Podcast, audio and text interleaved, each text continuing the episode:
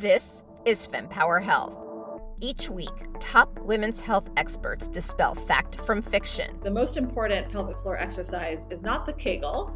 Challenge the status quo. It's, it's never just easy to yeah. challenge the accepted leaders, and especially if you're a woman. Provide perspective on why your healthcare journey may be so tough. All of that fear and worry, it all upregulates our nervous system, puts us into fight or flight mode, and increases our pain sensitivity. And what you can do about it. The number one thing is you have to advocate for yourself, and you have to be prepared. Your journey to get empowered starts now.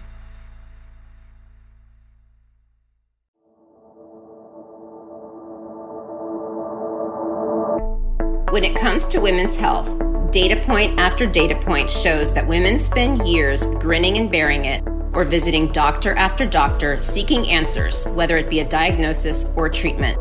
Given the limited data available on women's health and the lack of education we have about our own bodies, it is no wonder this is the case. Welcome to the FemPower Health Podcast, which aims to change this narrative. I'm Georgie Kovacs, your host. I'm sharing with you what I wish I had known in my ten-year fertility journey and continue to learn today. And it is my belief that these learnings translate to all women's health topics. So listen, learn, and share. In today's episode, we speak with world-renowned endometriosis surgeon, Doctor Tamer Seckin. Endometriosis affects at least one in ten women, but it's not researched enough, and there are few true experts in the field globally. So what is a woman to do in this impossible situation? Doctor Seckin gets honest about endometriosis, its difficulties, why women need to take charge, and how they can do so.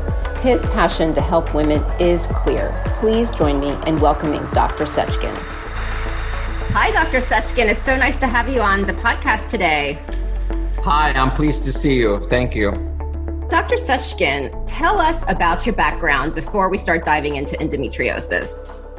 I'm an O B G Y N, obviously, that deals with uh, female conditions, surgeon, gynecological surgeon, and I've been in professionally in practice more than thirty, almost thirty-five years now. So that ex- excludes my exposure to O B G Y N business during medical school or extern uh, internship and everything. But even in medical school, I was in O B G Y N wards since the third year or second year of my medical school. So I'm very much, all my life is spent around that, focusing in that area. I'm in private practice. I'm also uh, a faculty at Zucker School of Medicine. Uh, that is uh, Hofstra. I'm an associate professor of O B G Y N. I perform exclusively, my interest is endometriosis. I almost more than twenty-five years right now, I'm exclusively focused on this area. It has been a passion, obsession, addiction to this disease, due to its uh, challenge and its um, being so complex. It was something like calling and inviting me to battle this along with the patient, gradually increasing your ability to win more battles with the patient's help. You kind of feel like you can surf these waters. It's very exciting field to be in, actually. There's no cookbook recipe for an outcome of a good dish here. Every endometriosis is different. Every patient is different. Patient is different. Their disease is separately different. So there's a difference between the two concepts. And and you're a surgeon and you, you do the best you can. So my background is, as I said, I'm a gynecological surgeon who specializes in endometriosis surgery. Thank you for sharing that. And I, I must disclose to the audience why I wanted to interview you. So I came to you after a three-year journey of being told I had unexplained infertility. And the late Doctor Braverman did tests on me, and he said, I think you have silent endometriosis, because I had no symptoms. And he said, the only way to know if you have this, this is back in twenty fourteen, so the only way to actually know if you have this is to have the laparoscopic surgery. And he said, you go to Doctor Seckin. And so I came to you, and um, you performed the surgery. And after many, many years of not even a chemical pregnancy. I got pregnant at the first I V F after. So I give you huge credit. But I think also why I wanted to talk to you is not just because thank you for giving me my child, but with the with uh, Doctor Braverman, of course, but also, and by the way, that could come across very odd. So thank you for enabling me to get pregnant so that I can have my child.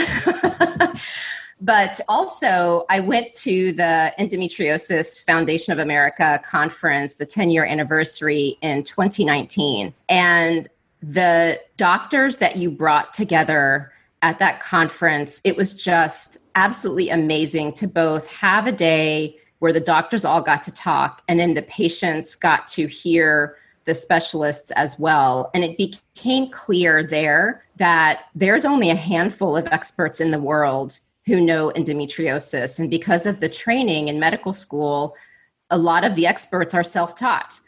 And you know, since this is such a complex disease, I thought, why not have someone who clearly understands this, already works with the experts around the world, and really help women understand more about the disease so that they know what to do. So thank you for making time with the over-Zooming during COVID and your busy surgery schedule to be here and help educate the women. So let's just start with the basics, because since you are the surgeon, I definitely want to make sure that we dive into that. But just for those who are still getting to know endometriosis, maybe you could just briefly describe the disease and the complexity behind it. So the question I want to repeat, what is my take on endometriosis? What is endometriosis to Doctor Seckin? I think that is an important concept because, as you know, I I thought there was a need to educate people how diverse perception of endometriosis was, particularly among so-called experts. In my first foundation meeting, that was two thousand nine, I think, I named the meeting From Stem Cell to Excision Surgery. And that was it, really. That was almost twelve, eleven years ago. Nobody talked about stem cell and endometriosis at that moment. Nobody talked about excision surgery much at that, but I brought two end of the most sophisticated, sharp aspect of endometriosis from the concept to the treatment together. And I called this wonderful lady from uh, Monash University, Carolyn Gargett, who wrote so much about stem cell origin of endometriosis. And, and I, in that meeting, I also mentioned about the excision surgery, the, what it means. So two things we probably will talk again today. To what degree we made that, that message across the, the airwaves and the endometriosis community is today it's evident. Endometriosis itself is a is a is an inflammation that is driven by estrogen sensitivity of the cells.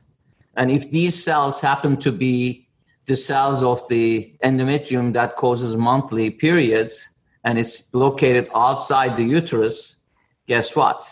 It is monthly, there's a stimulation of these cells outside the uterus, and that monthly stimulation causes mini micro periods, so-called, within the body that does not escape. That micro periods, small periods, mini periods that doesn't escape eventually causes inflammation because body wants to kick them out or eat them up and cannot have enough power to eat them up, but starts shooting them with with uh, inflammatory uh, inflammatory chemicals and bullets, let's say. How, and then that leaves a residue, war zone, which is called inflammatory war zone with collagen and fibrosis and more development of these tissues obviously progress. And these fibrosis eventually, every time there's fibrosis, there's nerve tissue around, new blood vessel formation, the inflammation. So these nerves get trapped within the inflammation, and even a little lesion becomes a big source of pain. So bottom line is we, we brought this concept of inflammation, and years later, people start talking about endometriosis inflammation. Everybody defined endometriosis, as you can tell. The definition of endometriosis is simple. Presence of endometrial glands and stroma, endometrial cells outside the uterine cavity. That is not enough. Presence of them with inflammation is what really causes the symptom. So without inflammation, defining endometriosis just cells out of the uterus is is not adequate definition. It is the inflammation that is taken care of or excised along with the glands that you see that creates the better treatment and ultimate treatment, actually, that leads to tissue diagnosis and everything else we may talk later. But it is the inflammation. And how do I am so obsessed with this? In my background, you asked, I mean, I asked the same question. Many times I don't have the right answer, but overall, I really lean back to my uh, externship, internship years. I did work a lot at burn units. Mm-hmm. I did, I have a surgical background. I did general surgery residency, very short time, but also I did. Very, I was exposed to very different aspects of medicine. Like I did a little bit of vascular and breast surgery, but one of the most impactful, apart from general, uh, apart from all surgical exposure I had, was burn. I worked at burn units. Burn is the ultimate, ultimate uh, example of how body responds to inflammation, how uh, wounds gets healed, and if you don't, and it's really treated by debridement, cleaning, like excision. You clean everything and the body gets to, and guess what? There is nothing in the world more painful than, than burn pain. And these patients, most of them, massive burn patients, usually die. But you do your best to save them. I mean, I really worked in extreme burn conditions. So I saw how powerful, how painful those patients were. So I do understand to a degree, even though as a man gynecologist, we witness people, girl, ladies with, with pain, but I, I do know what pain is from that angle of exposing to that group of people. I mean, I really, you can really, the empathy has, has deep, deep roots in my upbringing. You asked me so slowly, it's coming from different angles. So So inflammation and re- getting rid of inflammation, understanding inflammation is important, because if you do not understand the disease, you cannot treat it. Even though we don't know how the disease formats, how does it start, but overall recognizing the tissue with problem and getting rid of it is, is the key. And inflammation is formats in different way. Visual, there's visual recognition is different. It's not really pigmented black and black lesions or cherry colored lesion or off red colors that you see. Many of the endo lesions are not that color. They are white. They are uh, on, and under bright light, they are not easily detectable many times. So we'll get to that. There's more than you see, actually. In the, that's why many times uh, endometriosis patients do not get treated adequately. Right. And similarly, when it comes to fertility issue, endo patients really go fall through the track, crack of uh, cracks of the fertility treatment structure based on I V F, ovarian stimulation, all these wild things that happen there. And we may get to that later, I guess. So yeah. Endometriosis is, is a estrogen-sensitive inflammation that's characterized by by significant painful periods, heavy period, and endometriosis-related gastrointestinal symptoms, along with this dyspareunia, painful sex. Those three cardinal symptoms is a result of the inflammatory situation that uh, that occurs in, in pelvis. So I'm not sure how else I can define endometriosis. Other no, than- I think yeah, no, I think that's per- and I love what you said about in the beginning, that it is not just the cells growing outside the, the uterus, because it is, you're right, the inflammation is such a big piece of it, and it isn't discussed very much. And if it is discussed, it's not giving the context in the way that you explained, which is so critical. And I must say, when you talked about the patients in the burn unit, I didn't know that background about you. So thank you for sharing that. Because usually doctors who are the last line of defense, as I call them, the doctors you go to when no one can help like you, usually have something like that in their life that triggers them to be incredibly passionate about solving the, the problem. This is also critical. I'm I'm passionate about uh, women's issues politically, as much as people may have different opinions. Well, people talk about us in different ways, but certainly it, it comes to our upbringing our maternal uh, relationship with our mothers mm-hmm. and everything. But in my in my thing, besides my relationship with my mother, uh, we're not going to get personal. One day, maybe I will tell more, but the, the, it's not needed. But the bottom line, in my again, in wherever I, I was trained in my uh, medical school and residency program, we see a lot of uh, young girls at that time. We're talking about late late seventies abortion issue, and very very young girls were were brought into our hospital center for septic abortion. These are abortion illegally done in villages or corners that went south. Uh, and Misty, or sorry, and these girls, young, thirteen, fourteen, beautiful girls would come, and they are raped because they became a sexual object in that, you know, cultural environment, whatever. And uh, they fail to abort by the inexperienced uh, gynecologist or, you know, someone in the village, whatever. Most of them died, actually. And that was extremely touchy for me to, as a young physician, and couldn't believe how people would die at that young age, as a child almost, adolescent girl. It, the social impact of being woman and these early deaths that they faced uh, uh, had great impact on me to go to O B G Y N. And later, obviously, as I came to the United States, in my residency, there was a significant interest in pelvic pain. But then we started seeing, we name all those people and treated them as S T D.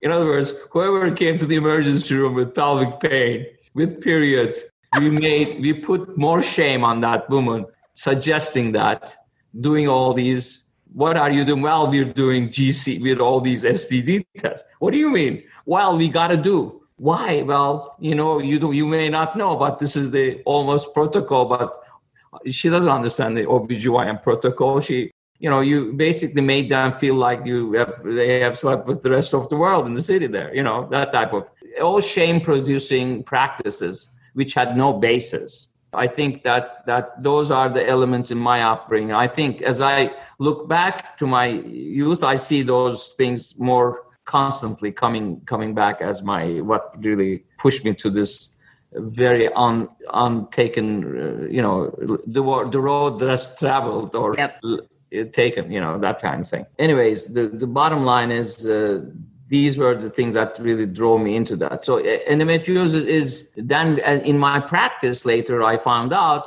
these women who had pain as I, as we discovered laparoscopy, trying to look inside. I mean, I always believed in what they, the patient said. So if a patient, I'm an educated woman, when I started to practice in Park Slope, New York, Brooklyn, there's quite a bit interesting intellect, you know, cerebral style, uh, very, very progressive woman, even that those years in, in Park Slope, New York, nineteen eighty-five, I started practicing in New York City.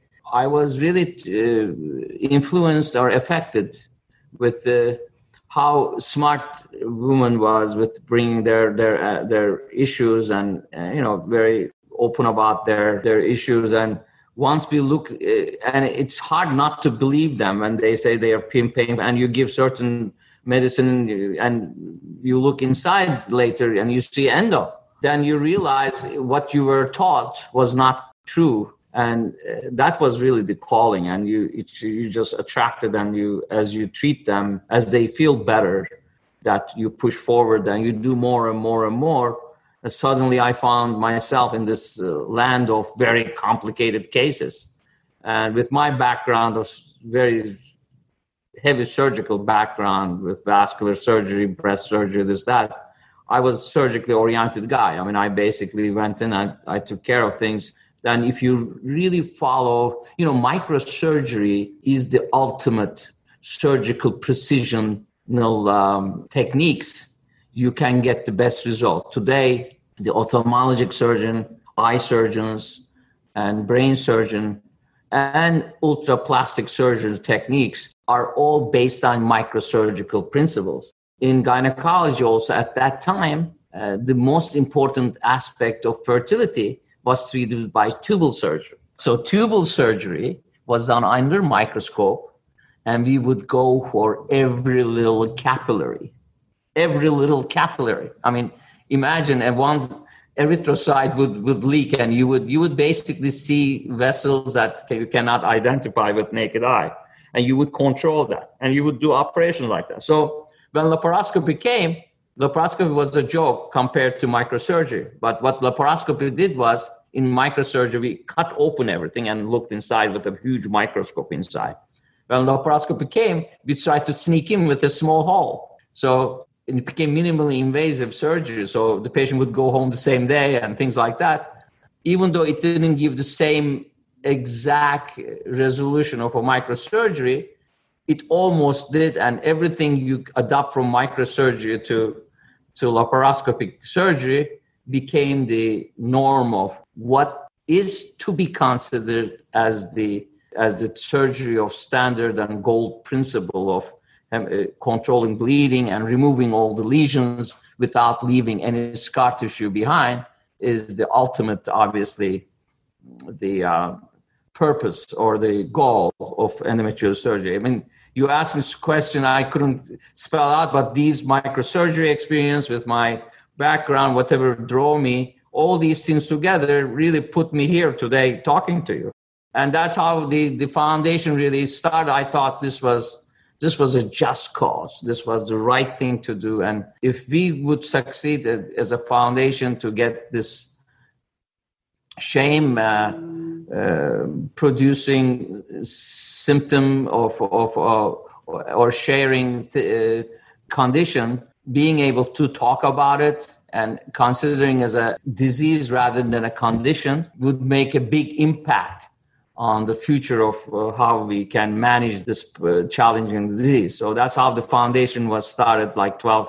Actually, the foundation we really formed about two thousand six, but okay. we, could, we couldn't really bring it to the attention of people, attention to, we couldn't bring it to public visibility. Let's go into, you know, helping people understand. So I know that you focus on the surgery, and I guess, you know, question number one would be, does everyone need laparoscopic surgery?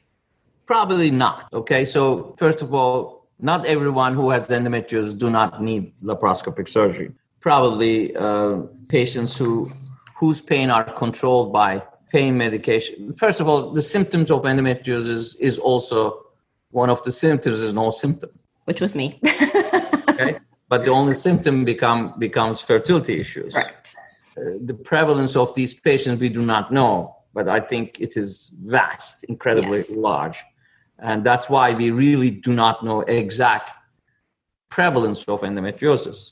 We may know the incidence, which is during when you attempt to do things to cor- to go inside for any surgical procedure, you see endometriosis, or when people have symptoms, you go in, you see this much of endometriosis. So that incidence is around six to twelve percent, maybe, somewhere around there. We don't know the exact of that either, but the real prevalence, we really don't know. It could be up to forty percent, it could be thirty percent, it could be twenty-five percent, because we do not know asymptomatic endometriosis. Even though we have an idea there's a fer- infertile group, there's also some group, patients who get pregnant, or some infertile patients never get doctor's attention. So there's that group over yeah. there in the corner. We have no idea who they are.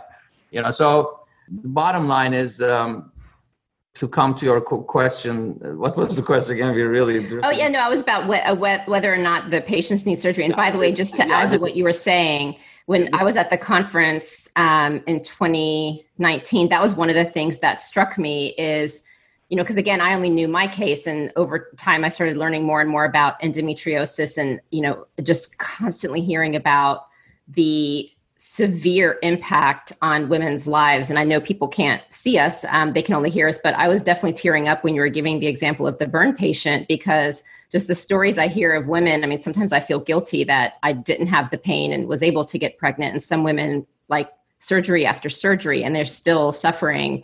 You know, it's, it's, it's really tough. And it was clear at that conference that we just don't know how many people actually have it, because you're right. Unless someone goes to get the surgery, because there isn't a good diagnostic test. Actually, there is one I want to ask you about later, but at, you know, for all these years, there hasn't been a diagnostic test.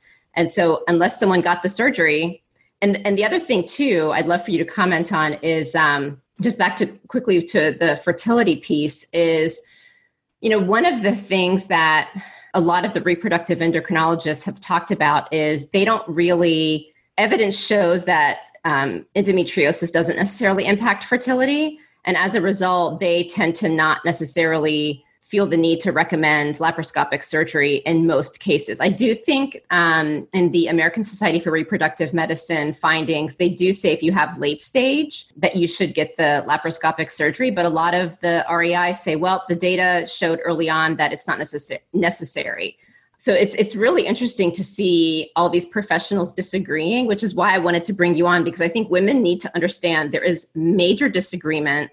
The way doctors are trained, it's not enough, and we really have to fight. So I think just helping women understand all these things from your expertise is, is so important today. Let, let me just, just clarify something. Who needs surgery? First yep. of all, it's important to underline the fact that I never tell anyone they need surgery.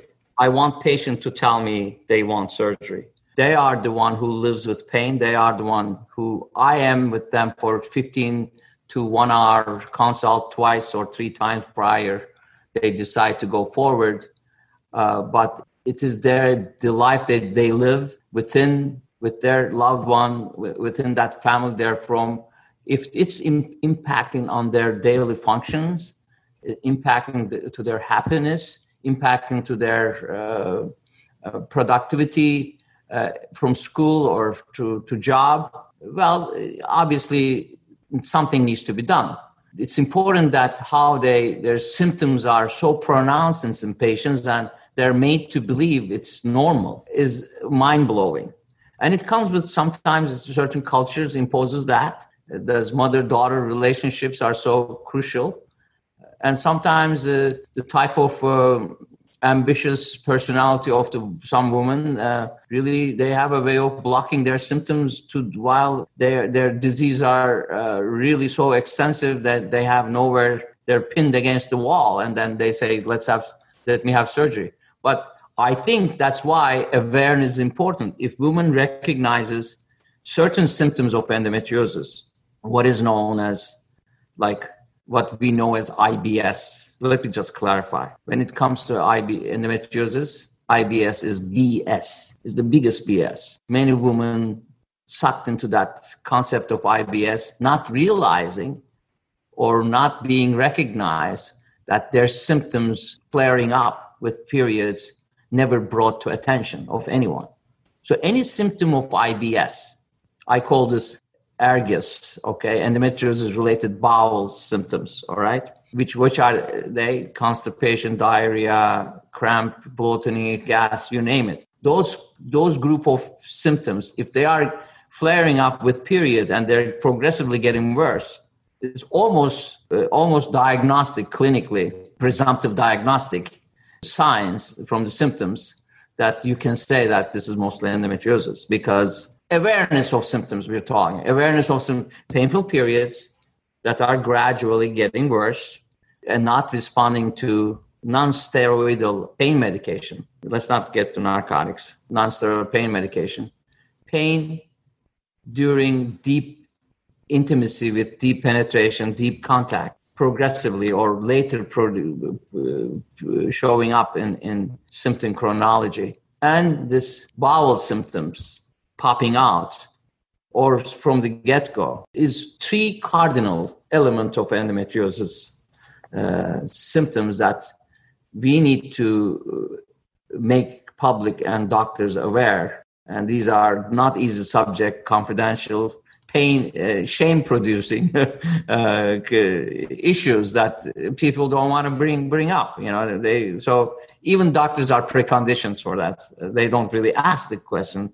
They're blocked and they're not taught. They're not taught. Uh, they're not, you know, they will never learn after medical school. They only practice what they learn. Many doctors. Right.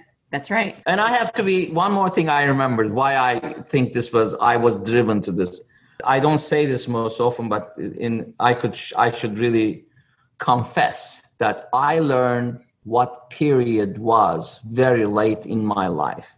We did. We were in my culture where I was raised. It wasn't discussed. Even a girlfriend of mine would, would say that, that she would be having period maybe, right? Mm-hmm. Even though we were maybe doctors, this, that, I was, we were supposed to, I was supposed to be, as a man, obviously, we read in medical school what period was, but I didn't know what that means, really. I read it from the book. It's a, learning it from the book is different than learning it what period is later for a woman. No, am absolutely. I, am I, in other words, I, I, I, there's a comparison I make. A lot of researchers, a lot of people who talk about endometriosis have no idea about real endometriosis is. They have never seen, many of them research, I've never seen an endo patient in a clinic setting.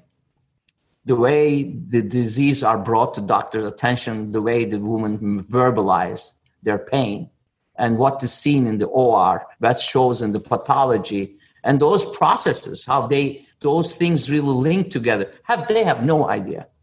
And trust me, this is a, this is a, such a serious stuff, because when you read endo literature, everybody is repeating themselves. Right. It's good. They call it they call it science. It's good science based on logic and references, but everything is repetitive. Everything is basically playing with words. And it scores academically, but right. uh, not necessarily. That's why we're all confused. We're not anywhere yet. It's well, been one hundred years since Samson described this disease. Trust me, what Samson has said, there's a lot of things we haven't really understood why he said it. And many of things, from cancer to peritoneal disease, he said it. Right. He said it right then. Still, we're discussing whether Samson was right or not. You know, I, I, I, I have mean, seen that Samson, literature. Samson did not have genes. His gene studies, Samson did not have all these biomarkers or billions of proteins to go after to diagnose endometriosis. Samson was going under microscope and seeing this and bringing the logical things together, and interesting. That's one of piece of the history. Let's help the women figure out what, what they can do. And I think, you know... So awareness, I think we were at awareness. Yep. Awareness mm-hmm. is the key. Early diagnosis and awareness.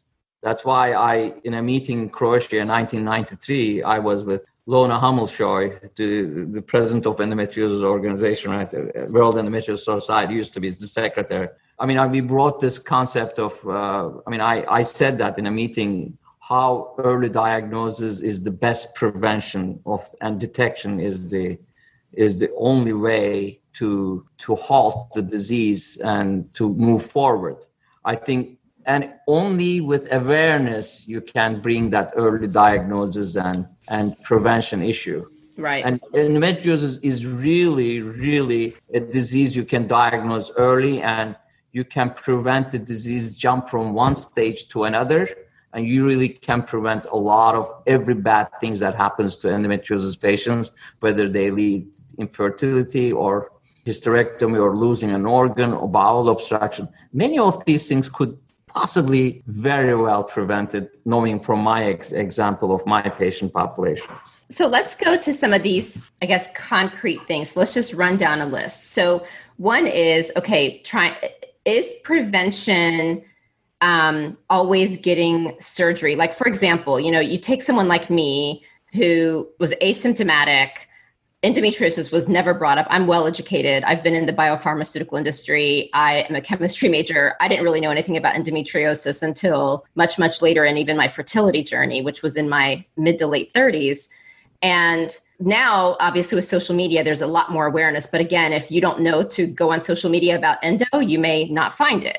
So how does someone no, like get diagnosed? Because right now, again, the diagnosis is the laparoscopic surgery. And if someone is in their early stages, then it's harder to find out through an in-office exam, which even in those cases, endometriosis is missed. So how can someone get diagnosed early? Are these the patients who have that severe pain at a young age? And, you know, they should have the right to fight for the right treatment? Like, who are these patients you can get early? Well, well, first of all, probably uh, right now speaking, I mean, time is changing. So that's true. Many g- girls know their mother's history. First of all, if there is in the family history of uh, history. His mother has endometriosis, or aunt, or sister, or someone. So there is a very high chance that you may be in that pool. So that's one part. Even though there's no symptoms, one has to bear in mind they they have they need to that part of awareness, number one. And symptoms. Many times, uh, women, if women, we teach women that certain symptoms of even painful period, with a little bit of everything that I mentioned before, it doesn't have to be very severe, but if they're dancing together, they're all, three of them are around, but if they're not sexually active, significant bowel symptoms with painful period and laterality, one side this, even though they are normalized, so-called normalcy is being pushed by doctor or or their um, even mother or uh, oh, don't worry, I have it too, don't worry, it's going to be. But self-awareness is, is a key. They don't have to be very severe. So we need we could really recognize certain things without panicking. I mean, you know, and and uh, that that one we're talking about the symptomatic group right now.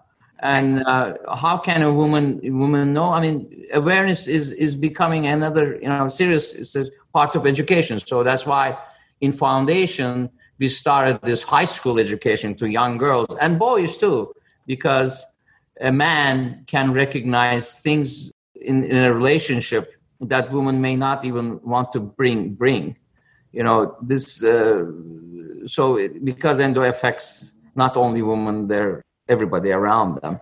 So uh, symptoms can be recognized. And in, in doctor's perspective, if you don't need a laparoscopy to call somebody with very high certainty they have endometriosis. Uh, in my population, out of one hundred cases I do, I don't have more than two patients, three patients a year. That's one out of one hundred if I, in my population, that I go in and don't see any single endometriosis. Okay? Wow. Completely. However, there are type of endometriosis that in some women, it is massive. In some women, it's one or two lesions. So let's roll the tape back. It's easy to diagnose endometriosis by uh, when they have image findings, like on sonogram, you see the cyst, or M R I, you see bowel nodule, or da-da-da. That's that's what why they say, the fertility doctors, when they say fifty percent endometriosis, they're talking about endometrioma when there is cyst, all right? Endometrioma is an end stage of endometriosis. All right. When the ovary gets a cyst, chocolate cyst, it's already, the thing has been cooking there for years. Peritoneal endometriosis, how it starts. And for that, there's no biomarker. For that, there's no image studies. When you look at everything normal. So you're complaining about pain, lady, but everything is negative. Sorry, there's nothing I can do for you. Maybe it's in your, you know, you're making it up. Are you having, you know, that type of thing? So that thing really comes from that. However, if you really ask the right questions to that lady about their their period synchronology or their uh, period and their symptomatology of, that comes along with the period, if you ask the right question, the answers will start popping out. And she, most of the time, they have been imposed as normal things for that woman. They think, they assume it's normal. It's normal to have pain with periods. It's not normal to have pain with periods. I mean, anything more than one day and doesn't respond. Second day pain, third day pain is not normal. Pain should subside after the flow starts. When the flow starts, the pain should also go down. And if the pain is continuing after the flow starts and staying and lateralizing, right side, left side, ooh, that means something. You got to ask the question in a very fragmented microscopic format. The pain, all right? After the period's all, is the pain still out there, all right? How is the bleeding? How bad is the bleeding? Tampon plus tampon are very minimal. Tampon tam- plus tampon means a lot, and those women have significant pain. So where is the pain? So you get, is it uterine pain or out of uterus pain? Uterine pain is crampy, midline. I mean, it's it's kind of, you know, women know what central pain is. They know it's there in general. I mean, but right. When the pain is on the side, that means this is the same pain after the period starts. pain still continues. FemPower Health is pleased to partner with the upcoming FemTech and Consumer Innovation Summit. The summit is the latest deep dive event, part of the Women's Health Innovation Series, looking to tackle this growing sector of women's health, having had continental success in driving innovation, investment, research, and partnerships in traditional women's healthcare by bringing together critical stakeholders. Join us in New York on June seventh and eighth as we channel this success into the consumer sector of women's health. Visit w w w dot femtech consumer innovation dot com to view the superstar speaker lineup and enter code FemPower fifteen for fifteen percent off your ticket. Hope to see you there. A pain that continues. Also, we have pain with ovulation. Why? Because if there's endo around, ovulation is very painful. And it's lateral, it's one side consistently. That's that shows that there's something there. And also the presence of G I symptoms like nauseousness, like general bloat, like endobelly they describe, right? The patients say endobelly, I feel bloated, I feel terrible, I feel, you know, and they and they, all those things with G I. G I is a terrible feeling with G I symptoms. So that is all endo-related symptomatology. So a doctor, if they are aware, I'm talking through you to all these G I doctors particularly because they really get these patients and they are the least informed people on endometriosis. And you know what? When doctors, G Y N doctor doesn't know or doesn't have the courage to push forward for diagnosis and they start sending to the patient on the wrong path, it's like you're directing a train instead of going to Washington, suddenly you change the... Um, The sh- switch the shelter, the, the, the patient ends up in Nevada, in Las Vegas, that right. That's kind of thing, and never comes back for many, many years. Yeah. After forty endoscopies, this and that, they still think they have this condition, that condition. Anyway, so so awareness uh, from the doctor's angle, these things, you don't need a invasive laparoscopic surgery to have an idea, strong suspicion, strong presumptive diagnosis of endometriosis. The real scientific diagnosis and the real, in other words, evidence of the crime or the pathology is when you see it under microscope, not even laparoscopy. The real evidence is under microscope.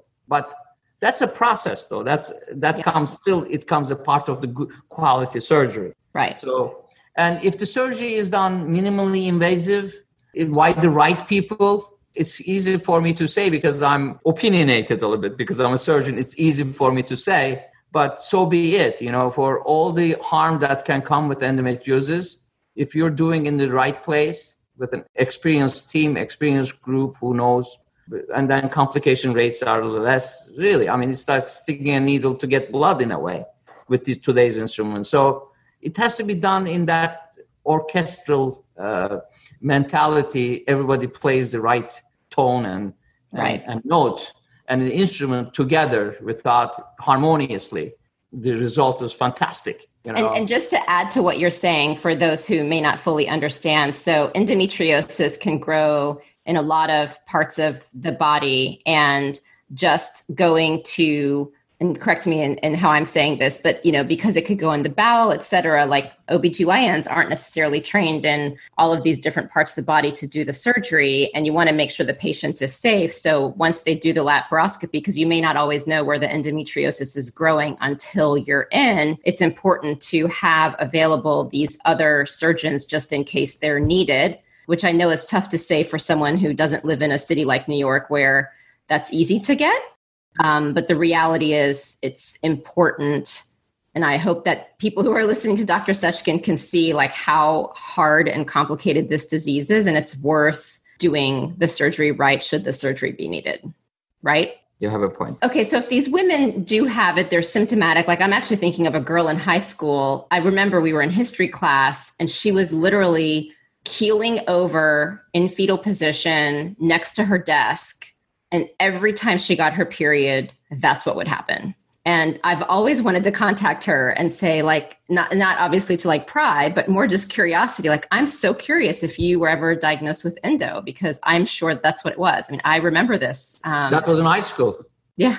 This so was you in knew high about school. Endo in high school? No, I'm saying I'm thinking back to high school. Oh, like that's how much there I remember go. her painful that's why, periods. That's why the education in high school, yeah. bringing this concept there is so important. As yeah. a matter of fact, I was talking at U N to a women group in U N. One French journalist came to me. She pointed like this, her finger. I think you should also consider not during adolescence, after they have their, you should teach girls before they have period yeah. that these reproductive concept of what is normal and abnormal should be, because these girls know it already. Yep. So we are behind. I mean, you don't know how aware they are. I know. So as far as surgery, so if this woman, ha- if young women have symptoms or whatever their age, you were saying like doing things early um, is important. So you know, I've I've read so much about all these things you can do with your diet and, you know, removing toxins from your daily life are really, really helpful with managing the inflammation. I mean, is that like, at what point does surgery play more of an important role? Like, is it as simple as if someone is in earlier stages and not as much pain and they start managing it through diet and other things and their symptoms subside, that's enough?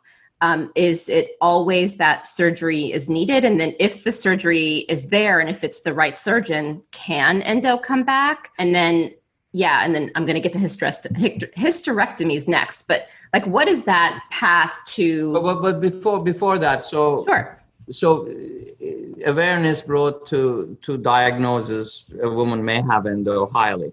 But right. before that, though, I think with the right education and, and this... Uh, by like this support system that that pushes for all non-surgical management techniques from diet, exercise, and understanding inflammation and it's it's and the toxin. And I mean, inflammation and toxins are similar concepts actually. Right. Inflammation's internal toxins, right? Inflammatory molecules are toxins, not friendly t- material that comes out and doesn't. That systemic effect of endometriosis. That's fatigue.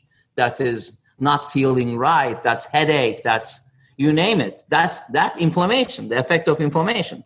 Either direct circuit from the lesion to your brain through spine or uh, or or G I or parasympathetic autonomic system, or from the molecules that directly goes to your blood and affect the way you feel. That's systemic effect. So toxins are something that you ingest from outside and makes you feel lousy and Da, da, da, da, da. So overall, before surgery, if that balanced issue with diet, exercise, and other support measures are formatted, I mean, the right, you know, I I, I, I like to uh, underline the, the, the value of exercise because estrogens, there's catechol estrogens, estrogen and adrenaline are related in a way that exercise, you can really eliminate excess estrogen. In other words, the endometriosis is estrogen-sensitive tissue, okay? So exercise itself is a, such a regulatory effect on the overall estrogen is metabolized. And organ uh, effect, whether it's your the way you feel, the way you your uterus uh, responds. So those elements are part of the success of surgery when the surgery is decided. Surgery ethically should ethically. Surgery should be decided by the patient without suggestion. However, certain things should be laid to the patient very honestly and transparently. If a patient comes to a doctor with these symptoms and the doctor checks and she jumps, there's even though there's no cyst, there's no but severe tenderness or any tenderness, point tenderness versus this, I think no matter what you do, with those symptoms and, and with this finding, which is the science, nothing will get rid of that endo away, even though you may take Lupron, the most powerful menopause drug, or or or Elizabeth, they may subside the symptoms, but it may not. So people can live with those symptoms with like birth control pills. Excellent. Excellent for a while. I mean, if they can manage the symptoms with it, even though it doesn't get rid of endometriosis, I mean, people will live a normal life. And it can change, so you do not need sur- surgery. But when the decision comes, the b- pain medication and birth control pill don't help, and symptoms are still pronounced. When the surgery is necessary, or in case of infertility, then like you were saying, the right surgery, what is the right surgery, who does the right surgery, what needs to be done right is a different different thing. So I think right now we came to that level, right, in yep. our conversation. We don't need to, hysterectomy is a far end of it, but we'll come to that. Yeah. Yes. So picking the surgeon. So I um, actually just, uh, by the time this gets published, it'll have been um, a while and I'll probably have more, but um, I finally published the endometriosis information page. And one of the things I was trying to add on there is like some sort of a tool to find surgeons, and it doesn't exist. And I think I've read and heard you speak that maybe there's like, ma- I think the max number you've ever reported is two hundred surgeons in the world who know how to do this. I think I've even seen smaller numbers at, at one hundred. First, how does a woman know who the right surgeon is given there's no database? And by the way, um, there are databases, but from my very long journey in women's health, I would say that those databases aren't enough, just given what I know about endo and women's health. So how does a woman know who to go to?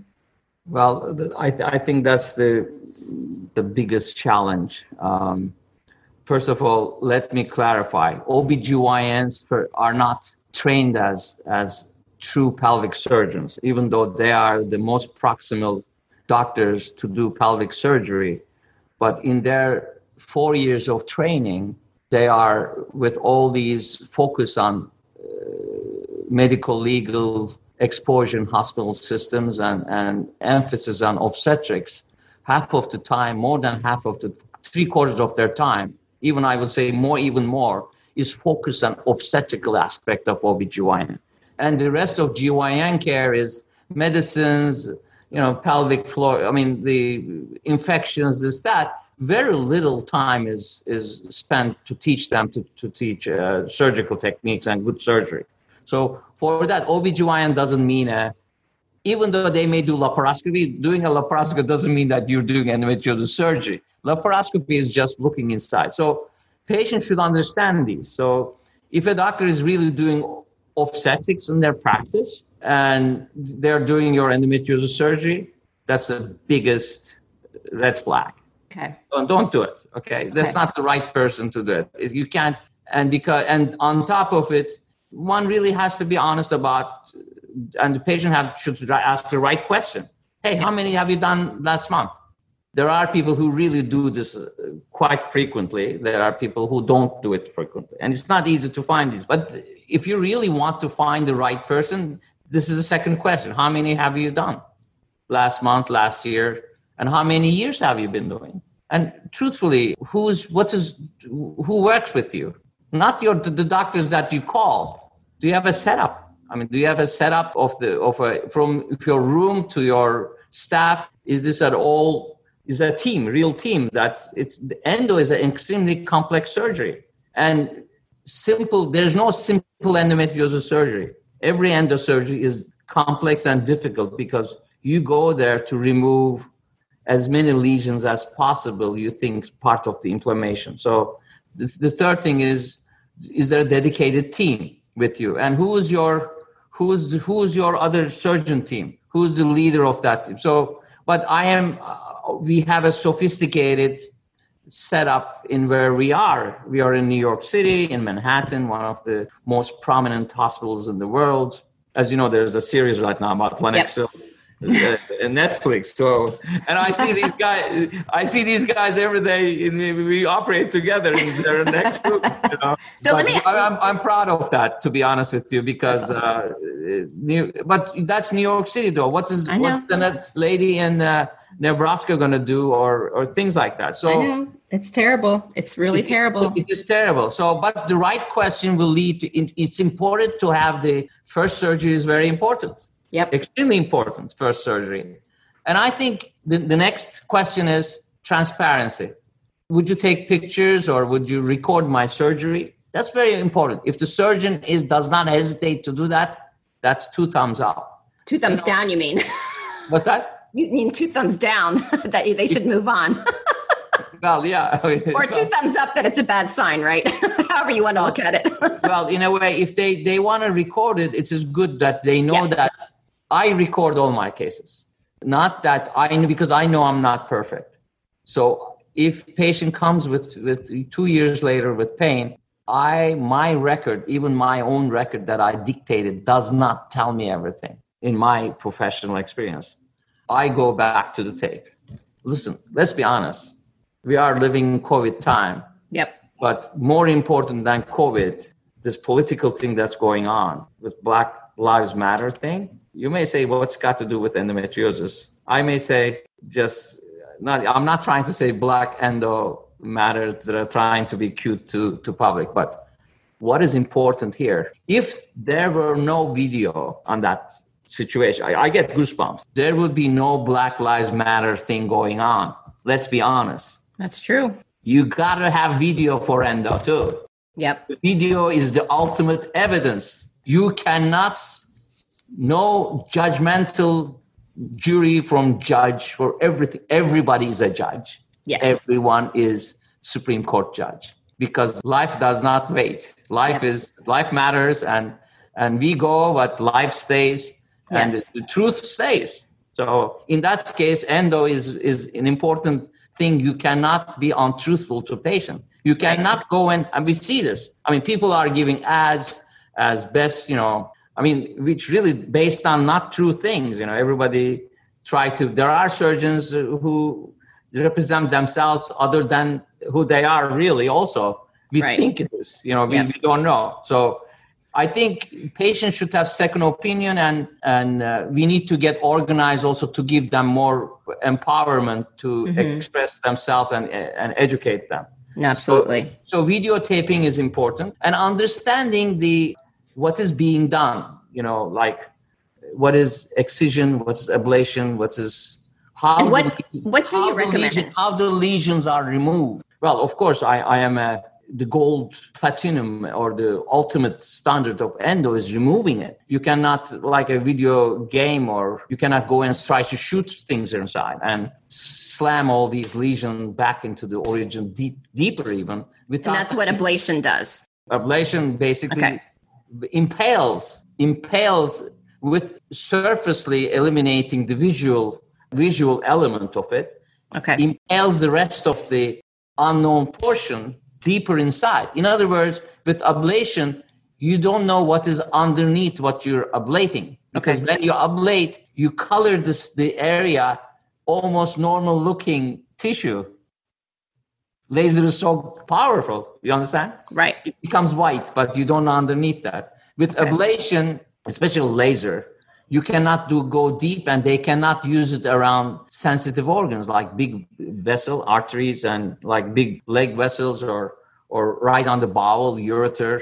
They okay. cannot courageously do it. So you cannot honestly say, if you're using laser, hey, I'm doing excision. You cannot say that. It will never be complete to the perfection criteria I have. But everybody has the... Every cook is different. In the end, there's a good uh, food there, but everybody does differently. See, there's there is going to be different from A surgeon to B surgeon. And I have opinions on that, but in general, though, these principle of clarity or transparency and truthfulness to the patient is important, but the patient has to dig that too. The patient has to ask that. If you don't ask the right question, you're not going to get the right answer. And you will know the opportunity whether someone is answering you truthfully or not. Many patients... as they learn and talk in their own talk groups and da-da-da, they really know. I mean, you yes. can't you can't fool anyone today, in especially in city atmosphere when you're if you're educated. Okay. That's very true. With the surgery, one of the things that's also fascinated me is repeat surgery. So in what, like, does it happen a lot? Is it based on the stage that you're in? Should it not happen if the surgery was done properly? Tell us more about getting the repeat surgery. So there are three factors for repeat surgery. Okay. One is the patient. One is the doctor. One is the disease. Okay? That's not what I wanted to hear. So what, what, what is, what is, uh, these are three factors, but one is the most important factor is not the patient, is not the patient. One of the most important factor is not the disease also, trust me. It's the doctor. It's one of the most frequent cause for repeat surgery is incomplete surgery. Okay. I will summarize. You want a short answer? That's it. Incomplete okay. surgery. Unrecognized or recognized but not treated due to the surgeon limitation. and left and never mentioned aspect of, of the surgery. This could be peritoneal disease. This could be ovarian surgery. This could be deep endometriosis surgery. This could be hysterectomy. This could be chest surgery. So if you don't, if you leave tissue behind, the patient will come back. You leave it behind on a big, big chunk, the patient will come immediately. Also, but then let's be honest. On the other hand, there not every, pain does not mean, recurrence of pain does not mean endo is back either. Let me play devil's advocate. So since we don't know why endometriosis begins, how do we know that if you do the surgery and take all of it out, it still can't come back anyways? I can tell you, I know this much. Endometriosis never comes back in the area it is removed. I'm talking from my own very self-critical personality and for my own observation. I have gone to many times, I mean, maybe I operate one and between one and uh, twelve, one and ten, one and fifteen. That ranges from year to year. But out of those patients, I go back and look. Okay. They come to me and I go back. Wherever I remove the endo, most of the time, I never see as much endo as I saw. If I get even twenty suspected areas, oh, very few of them are positive. But what is prominent in those patients? There's fibrosis, there's scar tissue formation. And overall, that perception of scar tissue causing pain may evoke the same circuits of pain the way you per. After all, we have, when I said it's patient, it is patient also. I mean, in the end, okay. It's the patient that feels it. Yep. And pain is very personal and cerebral. Okay. Pain is perceived up here. So okay. There's central component of the pain that is perceived as endo also. I call that sometimes, without being misunderstood, I may introduce first time in your program, but we could even write an article. There's central pain, but there's also phantom endo. Okay. In the absence of finding so much endo in someone, that the same person going in and finding not no endo could be also characterized as phantom endo or central pain, which has a lot of other components to it. Okay. We are not going to get into this, but central pain is really associated with serious heavy pain medications, uh, physiology. Okay. And that there's publications on that. Okay. Let's keep away from that. Okay. So I know we could talk for um, days. You mentioned before about asking doctors how many surgeries they've done. A good endometriosis surgeon or one of the experts, how many would they do in a given day or year? What is a reasonable amount? Because I have no idea. Well, I think expertise, expert, concept of expert is...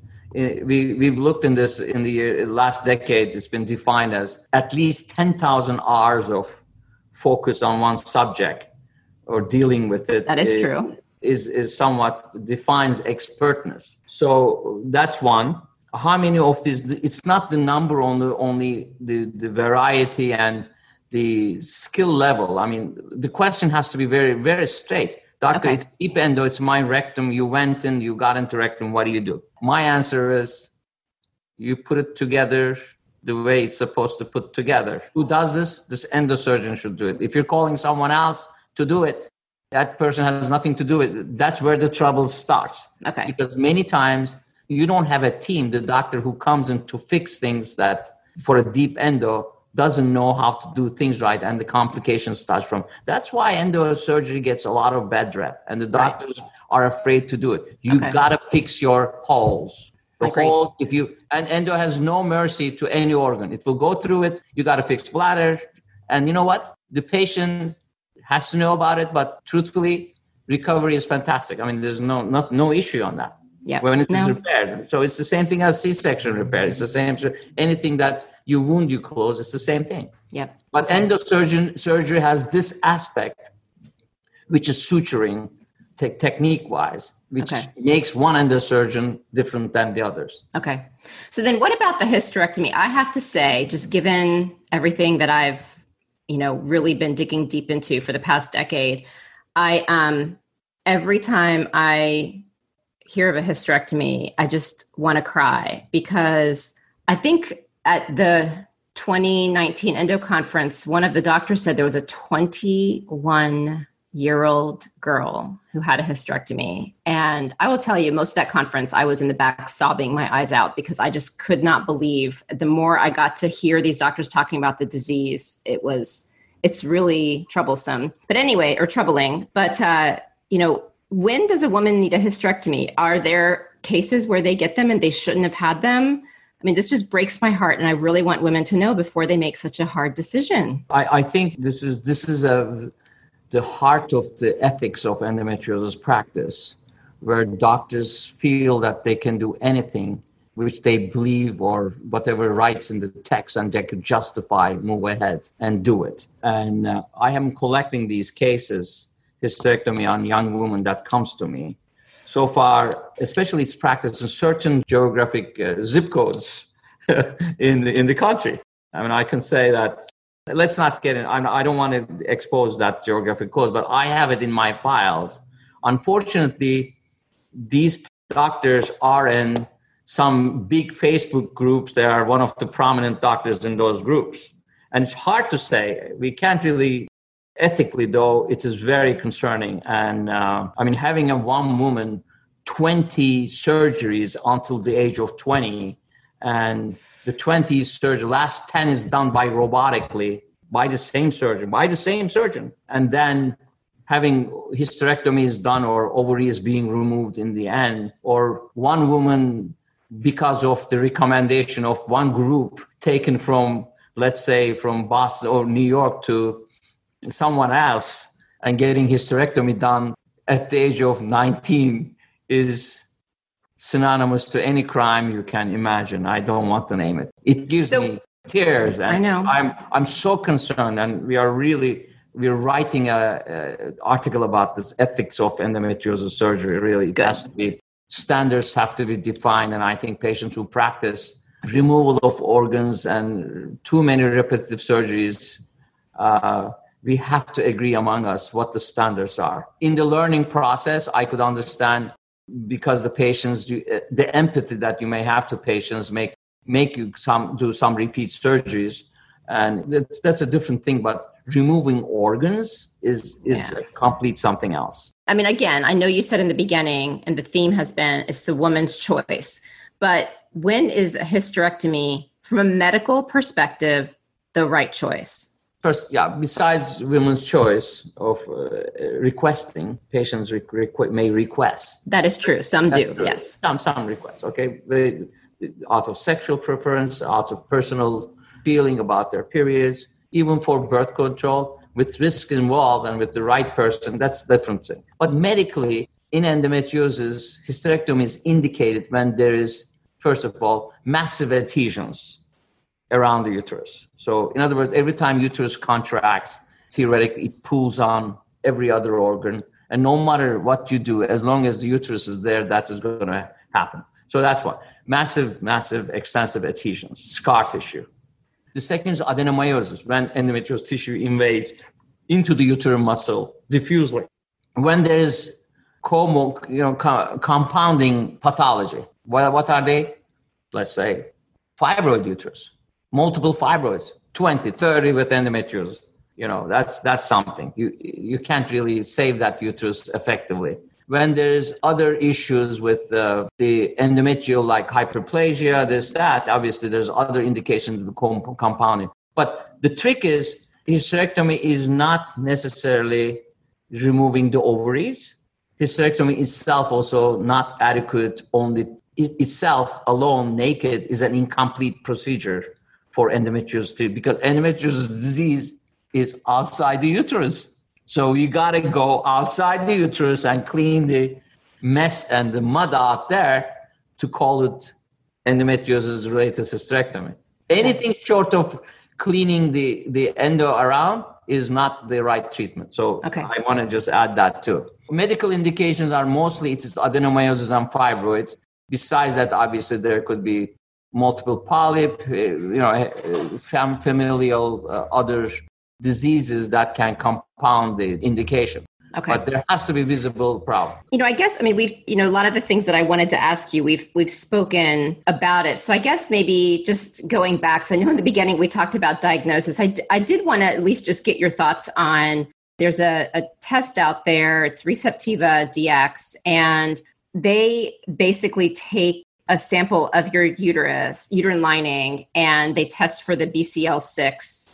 And the way they describe it is if it's positive, it's basically testing for inflammation, and it's more for women who are struggling with fertility and miscarriages.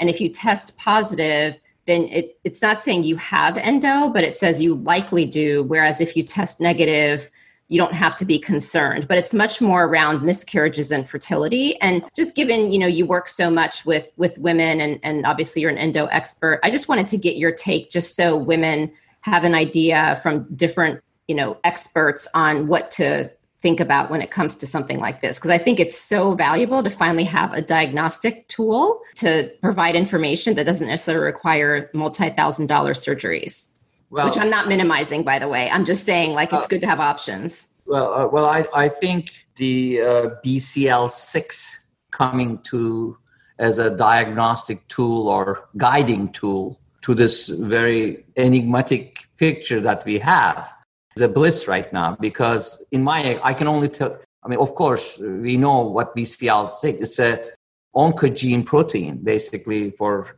it's a B lymphocyte-based antigen, which is equal to, defines the progesterone resistance. And many of these patients who have miscarriage, they have endometrial bed is not soft enough. They don't receive and host the coming embryo conception enough solid bed to implant. So what happens is the same tissue, because endometriosis is originally endometrial related tissue, same tissue. We have an article coming on that. It's the same, really clonally. It's the endometriosis and endometrium clonally similar tissues.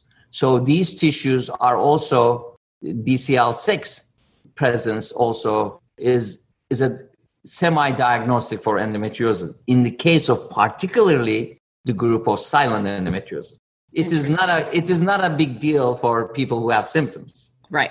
But for people who miscarry, their symptoms are so minimal or normalized, uh, they don't see as a symptom, but repetitive miscarriages, these women, and in my practice, I've been seeing them vastly lately, we're getting a lot of referrals with high B C L six or over one point five, one point seven, coming in with one or even one, one or two miscarriages, or even without without miscarriage history, but some sign of endo, they may elect to go for yep. diagnosis and elimination of the inflammation, because what that mean could mean many, many failed I V Fs and lost time for uh, for the right treatment and having a baby. Very valuable in my okay. opinion. I um, actually met the uh, C E O, and he was so gracious. Uh, I drilled him because I wanted to see if this was true. And I just asked him so many questions. He was so gracious. And I'm like, I actually think there's something to this. And so I, I wanted to just ask your, your thoughts as well, just so people know. But thank you. But um, progesterone, progesterone, this is this is the first molecule that's tied up to progesterone resistance. We knew about progesterone resistance for a while now, for maybe... Right. Five, six years, we've been talking about progesterone resistant progesterone, but there was no molecule in the endometrium. There was. Bruce Lessey is a friend of ours. Okay. He's a very interesting guy, and he's the person behind this, yes. this advancement, and we do congratulate him. I think, in my opinion, it's an opening a door for so many women that okay. will help them. Yeah. Wow, that's awesome. Well, thank you. I seriously could go on for longer with questions, but I just really appreciate you sharing your wisdom and appreciate what you did for me and, and my son. He is a great, great little kid. And yes.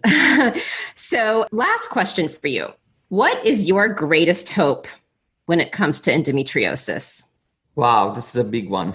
Um, well, I, I think it is dif- realistically, it will be difficult to find the, it's a multifactorial, very deep genetic implications are there. But realistically, I think getting some sort of standardized approach to, to the best treatment techniques in a methodical way that applies to women, and with early diagnosis before the disease jump from a stage in a peritoneal phase into a organ attacking phase. You cannot eliminate estrogen. Estrogen is part of life.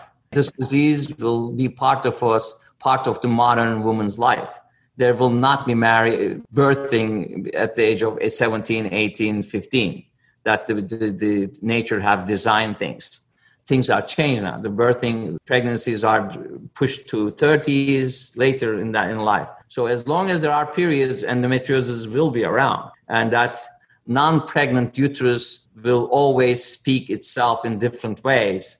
And this disease, in that case, if we are aware, if, if we can find a way of early diagnosis and having tests that would that like B C L six, B R C L six, and similar way uh, with early awakening and the public awareness, if we can manage this disease without uh, surgery, finding that particular molecule that will not cut the effect of the estrogen will still be around, but only affect the endometrium, but not promote the endometriosis of inside. It will be a true bliss. And I think people are working on this though. Yes. People are working on it and we know who they are. Uh, but overall, at this stage, if people have unsuccessful surgeries, if their pain level are, are persisting after procedures, this and that, I don't think they should lose hope that disease is not curable and things like that. Right. You know, that subject has to be re- digged again and reformatted. With good sur- endometriosis is a highly treatable disease with the right approach. And, and many of these women do get pregnant, have a normal life, and even pain to- pain-free and pain-tolerable life is ahead of them, enough to forget about endometriosis and not even talk about it afterwards. Many have children, my life moves on. Thank God you're talking about it. Yes. No, I, I definitely have empathy, and thank you for doing everything you do. And I appreciate um, the Zoom time after a long day, and uh, just wishing you the best, and just appreciate your passion and everything you're doing for women. And um, I look forward to staying in touch. Thank you. Thank you for joining us. Check out our website at fempower dash health dot com, which supports your desire to learn important information, prepare for your seven-minute doctor appointments, and share your knowledge and experiences. If you like what we discussed in today's FemPower Health podcast, subscribe, rate, and review, and be sure to tell your friends. The more we work together, the bigger the impact we can make on women's health. And remember, the information we discussed is not to be substituted as medical advice. Always go to a trained professional of your choosing.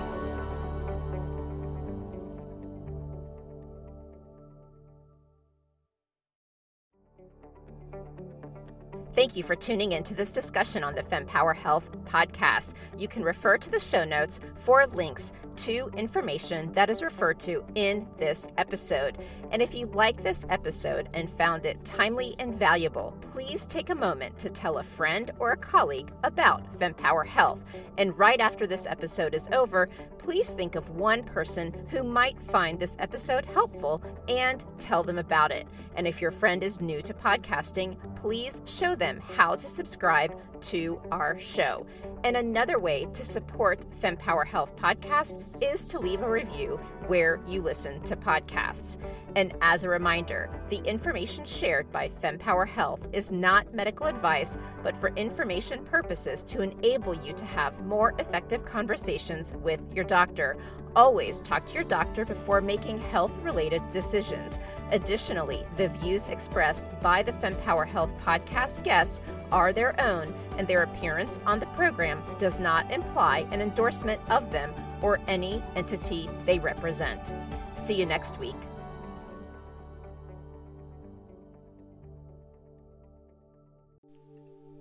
And that wraps up another empowering session here at the FemPower Health podcast. Now, before you dash off, I've got a quick, exciting invitation for you.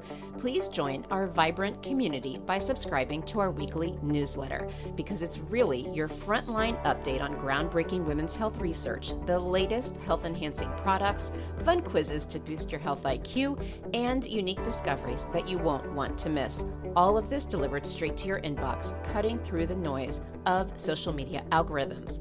Love today's insights? Show your support by rating and reviewing our podcast. Your feedback is more than just a pat on our backs here at FemPower Health. It lights the way for others seeking guidance and community in their health journey, amplifying the voices that need to be heard. And for a deeper dive into today's topics, check out the show notes and explore our website at fempower dash health dot com. Our site is a treasure trove of knowledge, neatly categorized by topics of interest and life stages, ensuring you find exactly what you need to empower your health journey. And your voice matters to us deeply. Whether you have a question, a story to share, or feedback on our episodes, reach out directly at info at fempower dash health dot com. Drop us a message on social media or hit reply on any newsletter. Your insights inspire our conversations. And a quick note, the knowledge we share is here to embolden you in discussions with your healthcare provider. It's not medical advice. Always consult with your doctor for health decisions, and remember, the diverse perspectives of our guests reflect their individual journeys, and it's not an endorsement by FemPower Health. Here's to empowering your health journey one episode at a time, and I'll see you on the next FemPower Health podcast episode.